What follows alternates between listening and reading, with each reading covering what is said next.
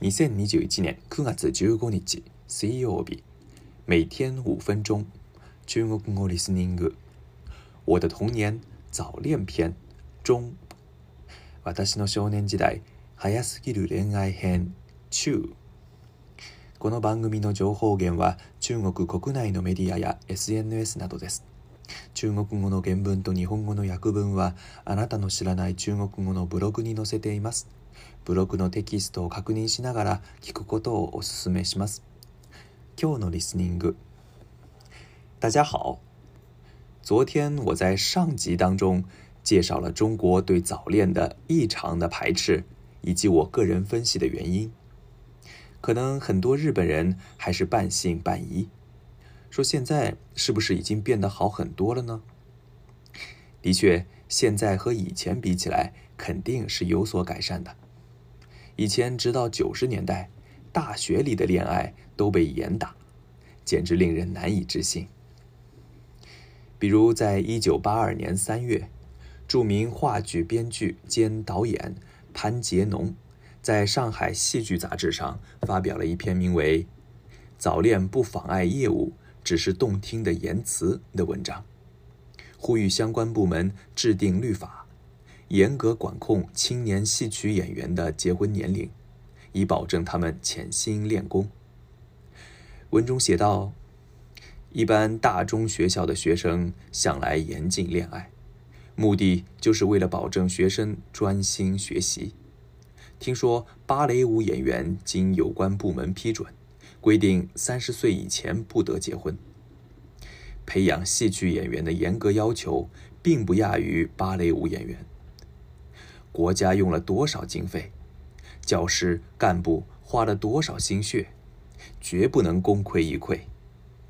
因此，我建议有关领导机关博采各方意见，明确规定戏曲青年演员的结婚年龄。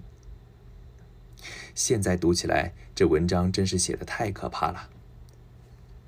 但是，哪怕是现在，情况也不见得变得有多好。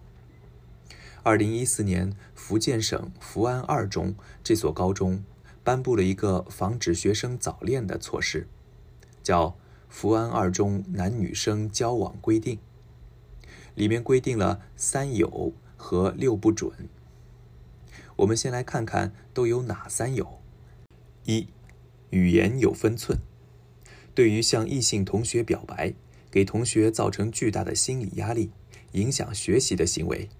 已经发现，学校将对表白者进行纪律处分；造成严重后果的，学校将对表白者勒令退学。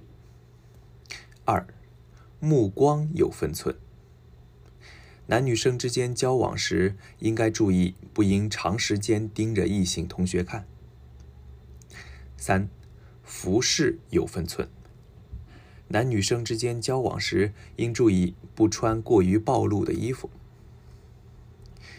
而六不准当中，则有这么几条不准。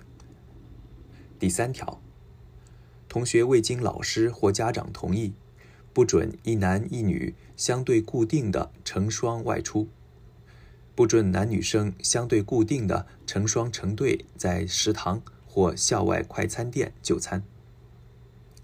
第四条，不准一男一女在偏僻的地方独处。第五条。除老师安排的教育教学活动外，男女生之间不准有挽手、勾肩搭背、拥抱、接吻等肢体接触行为。违反上述规定的学生，校方将根据情节轻重，给予记过、留校察看、勒令退学等处分。我在写这个稿子的时候，在百度搜索搜了一下“早恋”这个关键词。结果，第一页出来的内容几乎全都是讲如何防止早恋的。我甚至还发现，现在还存在着一种名叫“青少年管教学校”的学校，专门管教所谓的不听话的学生。这种学校里面对早恋当然是全面禁止，采取各种手段将恋爱扼杀在摇篮里。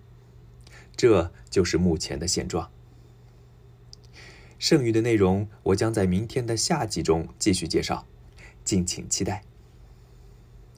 今日の単語とフレーズ：扼杀在摇篮里，扼杀在摇篮里。直訳すると、ゆりかごの中にいる段階で撲滅するになります。物事を早い段階で抑止する、大きな問題になる前に撲滅するという意味です。どちらかというと、書き言葉よりです。